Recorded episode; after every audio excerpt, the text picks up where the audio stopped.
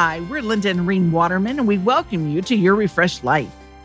Reen, you know Your Refreshed Life is all about fresh starts and new beginnings. Yes, I love the anticipation and excitement of what a new year, a new job, or just a new season might hold.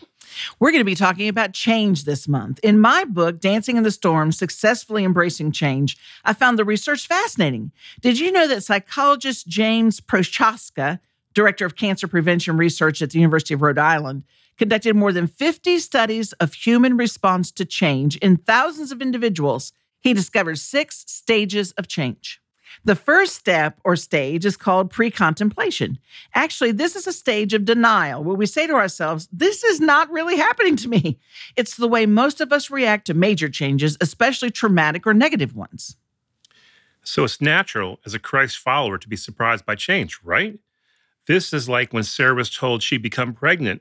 The Lord actually asked Abraham, why did Sarah laugh and say, will I really have a child now that I'm old? Is anything too hard for the Lord? Exactly.